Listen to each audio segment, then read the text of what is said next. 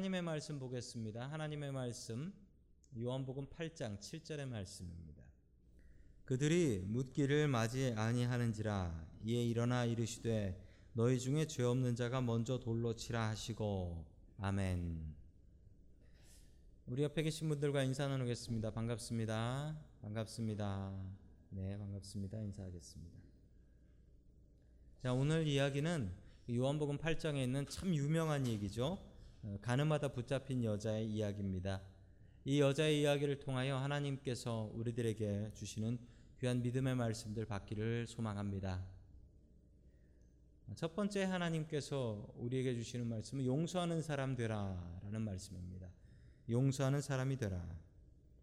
예수님께서 밤새 그 예루살렘에서 나오셔서 감남산으로 가셨습니다.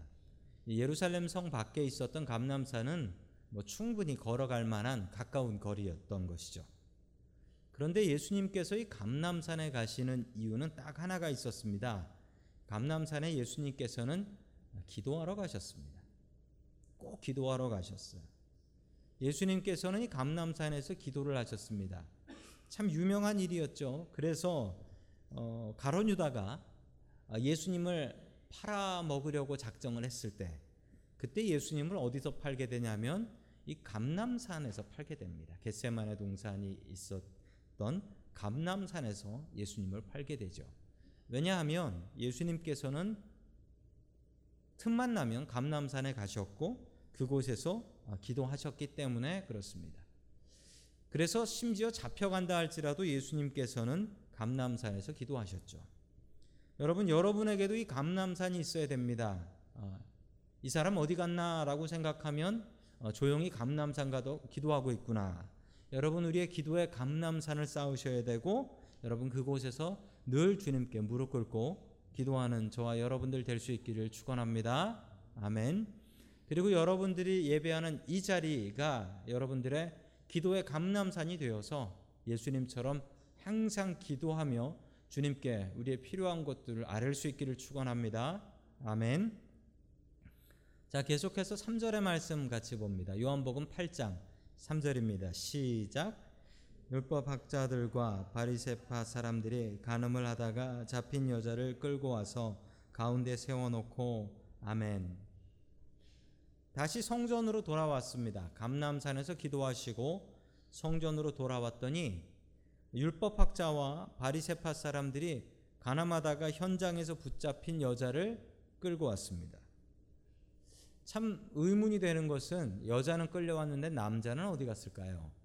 네, 남자는 힘 좋으니까 도망간 모양입니다. 율법학자와 바리새파들이 하는 역할이 무엇이었냐면 어, 옛날에는 이게 종교가 아니고 이 율법이라는 법이 이스라엘을 지배하고 있었던 법이었기 때문에 율법학자와 바리새파 사람들은 지금으로 생각하면 뭐 성직자, 뭐 목사님 이 정도로 생각할 수 있겠지만 그 당시에 이 율법학자와 바리새파 사람들은 법에 대해서는 경찰이나 검사 정도가 됩니다. 경찰이나 검사. 법을 해석하고 그 법으로 사람을 잡아서 체포하기도 하는 그런 역할을 했던 것이죠. 율법학자와 바리새파 사람들은 예수님을 싫어했습니다. 그 싫어했던 이유 중에 하나는 어, 성경 말씀을 자기네들만 해석할 수 있다라고 생각했는데 예수님께서 자신들의 생각과는 너무도 다른 해석을 가지고 오셨기 때문에 이 바리새파와 율법학자들에게 예수님은 참 보기 싫은 존재였습니다. 어디서 성경 말씀을 저렇게 해석하는지도 모르겠고 그 말이 틀리지도 않기 때문에 율법학자와 바리새파든 예수님 앞에 번번이 망신을 당할 수밖에 없었기 때문입니다. 자, 계속해서 요한복음 8장 5절의 말씀 같이 봅니다. 시작. 모세는 율법에 이런 여자들을 돌로 쳐 죽이라고 우리에게 명령하였습니다. 그런데 선생님은 뭐라고 하시겠습니까? 아멘. 자, 성경을 너무도 잘 알던 사람들이었는데 이 사람들이 예수님께 질문을 하러 온 게 아니라 예수님을 골탕 먹이고 예수님을 함정에 빠뜨리기 위해서 이런 질문을 했다라고 했습니다. 왜냐하면 모세의 율법에는 이 법이라는 거예요. 법에 의하면 이런 여자는 돌로 쳐서 죽이라고 명령하였습니다. 요즘도 그 중동 쪽에 가면은 가늠하다 걸린 여자는 돌로 쳐서 죽입니다. 아, 진짜 돌로 쳐서 죽이더라고요. 어떤 분들은 아, 이게 무슨 글씨인가 심각하게 고민하면서 아, 너나 잘하세요라고 썼다라고 생각하는 분도 계시고 어, 너 자신을 알라 소크라테스가 했던 그 말을 예수님께서 하셨다라고 얘기하신 분도 있습니다. 여러분 그러나 상상할 필요 없이 감사하게도 아, 요즘 성경에는 그게 뭔가가 나와 있습니다. 뭐라고 돼 있습니까? 그 아멘 다음에 뭐라고 돼 있습니까? 다른 고대 사본들에는 그들 각자의 죄목을 이라고 감사하게도 세번역 성경에는 정답이 써져 있습니다. 상상할 필요가 없습니다. 그 주변에 있었던 사람들의 죄를 적기 시작하셨다라는 것입니다. 그리고 예수님께서 이렇게 말씀하셨습니다. 7절입니다. 시작. 그들이 다그쳐 물으니 예수께서 몸을 일으켜 그들에게 말씀하셨다. 너희 가운데서 죄가 없는 사람이 먼저 이 여자에게 돌을 던져라. 아멘. 이 말을 하시고 또 땅에 적으셨습니다. 왜 땅에 적, 또 적기 시작하셨냐면 분명히 예수님께서 적기 시작하니까 저 뭘 적는 건가? 뭘 적는 건가? 궁금해서 사람들이 아, 그거 보려고 이렇게 기웃기웃하기 시작했을 것입니다. 아, 그 사람들이 보니까 자기 죄가 적혀 있는 거예요. 그랬으니 얼마나 깜짝 놀랐겠습니까? 여러분 요즘 TV 보시면은 뉴스 보시면은 뭐 청문회니 특검이니 하면서 멀쩡하게 들어갔던 사람들이 자기 죄가 발각이 되고 나면 어떻게 됩니까? 깜짝 놀라가지고 뭐 도망을 가거나 깜짝 놀라가지고 자기가 잘못했다고 빌기도 하지요. 여러분 왜 예수님께서 두 번에 나눠 적으셨냐면 글씨를 적기 시작하니까 사람들이 모여들었을 거 아닙니까? 모여들어서 보는데 그 뒤에 돌 들고 있었던 사람들은 안 보이죠. 앞에 모인 그룹 원이 자기 죄를 보고서 어떻게 내 죄를 깜짝 놀라서 도망가고 나서 다시 또 그게 뭔가 모인 다른 사람들에게도 자기 그 사람들의 죄들을 또박또박 적으셨던 것입니다. 자, 그룹을 나눠서 잘 안 보이니까 그룹을 나눠서 적어서 그들에게 자기의 죄를 보여주셨죠. 그러자 이들이 떠나갔는데 참 성경 말씀이 기가 막혀요. 나이 든 사람부터 젊은 사람까지 순서대로 하나씩 떠났다라고 얘기합니다. 나이 든 사람부터 젊은 사람 순서로. 즉 여러분 우리가 살면서 쌓이는 게 죄라는 겁니다. 살면서 쌓이는 게 죄라는 거예요. 분명히 나이가 먹으면서 우리에게 쌓이는 것은 죄라는 것입니다. 여러분 우리가 죄를 쌓게 되는데 그 죄를 덮어버릴 수 있는 주님의 보혈과 주님의 은혜도 쌓고 나아갈 수 있기를 간절히 축원합니다. 아멘. 여러분 그나마 이 사람들은 참 양심 있는 사람들입니다.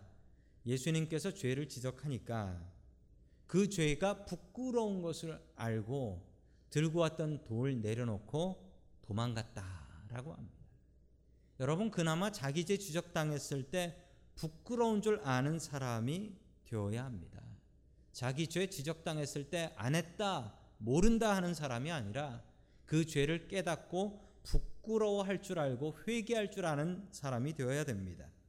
여러분 주님께서는 우리의 죄를 다 아십니다. 주님께서 우리의 죄를 다 아시고 우리의 죄를 땅바닥에 쓰실 수 있습니다. 땅바닥이 뭐예요? 하늘에 잘 보이게 쓸 수도 있지. 여러분 그 전에 우리의 죄가 밝혀지기 전에 주님 앞에 바르게 회개하십시오. 다시는 그렇게 살지 않겠습니다. 다시는 그렇게 살지 않겠습니다. 내 죄를 회개합니다. 주님께 회개하며 나아갈 줄 아는 저와 여러분들 될 수 있기를 주님의 이름으로 간절히 축원합니다. 아멘.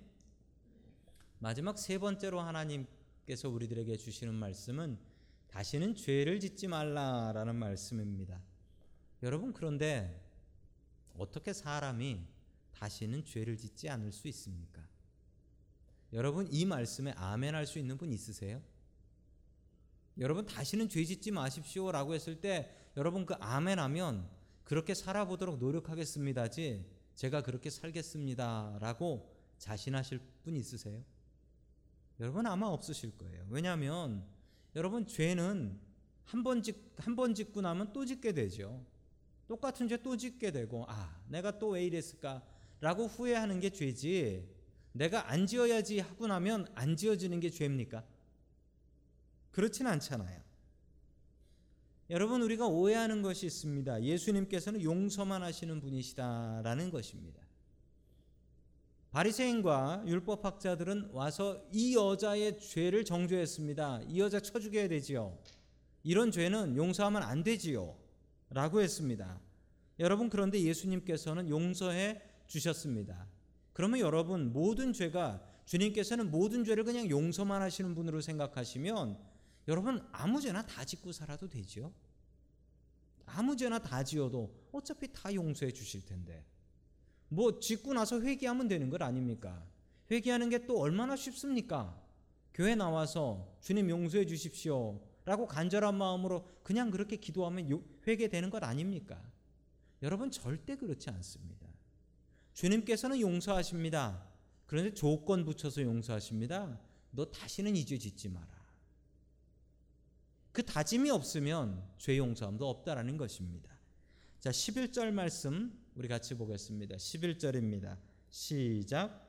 여자가 대답하였다. 주님 한 사람도 없습니다. 예수께서 말씀하셨다. 나도 너를 정죄하지 않는다. 가서 이제부터 다시는 죄를 짓지 말아라. 아멘. 예수님께서 용서를 하시는데 그냥 용서하지는 않고 다시는 죄 짓지 말아라 라고 다짐하는 것을 들으시고 그리고 용서해 주셨습니다.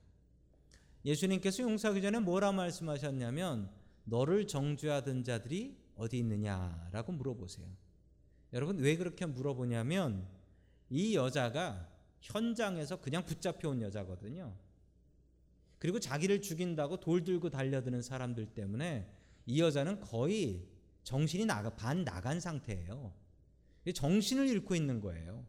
사람들이 몰려들어서 자기를 보면서 증오하는 눈빛으로 돌 들고 있는 것부터 이 여자는 지금 제정신이 아닌 것입니다. 그래서 예수님께서는 이 여자에게 정신 차리게 합니다. 너 죽이려고 했던 그 사람들 어디 있냐? 둘러봐 봐라. 둘러보니 아무도 없거든요. 아무도 없습니다. 제정신이 돌아온 것입니다. 그때 예수님께서는 이렇게 얘기합니다. 나도 너를 정죄하지 않으니 이제부터 다시는 죄를 짓지 말아라. 라고 이야기하는 것입니다. 여러분 세상에는 죄인밖에 없습니다. 예수님 빼고는 다 죄인이지요. 죄인에는 두 종류가 있습니다. 첫 번째 죄인은 그냥 죄 짓고 죄 속에서 사는 사람. 또 한 종류의 사람은 그 죄 속에 살지만 다시는 죄 짓지 않으려고 아둥바둥 노력하는 사람. 여러분, 여러분은 어떤 사람이 되시겠습니까? 예수님의 말씀은 죄 짓지 않으려고 좀 발버둥 치라는 것입니다. 죄를 좀 미워하라는 것입니다. 매일매일 짓는 죄라서 죄가 내 친구 되어 버린 그런 상태가 되지 말고 죄를 미워하라는 것입니다. 죄를 미워하고 죄를 다시 짓지 않으려고 발버둥 치는 그 노력이 있어야 한다라는 것이죠. 예수님의 교훈은 사람은 미워하지 말고 죄를 미워하라는 것입니다. 사람은 미워하지 말고 죄를 미워하라. 죄는 사탄이 주는 것이니까. 여러분 그런데 사람들은 반대로 생각합니다. 죄는 내가 매일 짓는 거라서 죄는 나의 친구고 그 죄를 짓는 사람은 나 끊어 나랑 끊어버리면 되는 것이기 때문에 그 사람이 미워진다라는 것이죠. 여러분 예수님께서는 분명히 이 두 개를 나눠서 이야기하십니다. 죄는 미워하되 죄를 지은 사람 죄인은 사랑해야 한다라는 것입니다. 죄를 미워하십시오. 내 속에 있는 죄를 미워하십시오. 주님께서는 분명히 우리에게 이렇게 말씀하십니다. 가서 이제는 다시는 죄를 짓지 말라. 그 다짐이 있는 사람에게 주님께서는 나도 너를 정죄하지 아니하노니라고 말씀하십니다. 여러분 죄를 미워하고 그 죄에서 떠나려고 발버둥치는 저와 여러분들 될 수 있기를 주님의 이름으로 간절히 축원합니다. 아멘.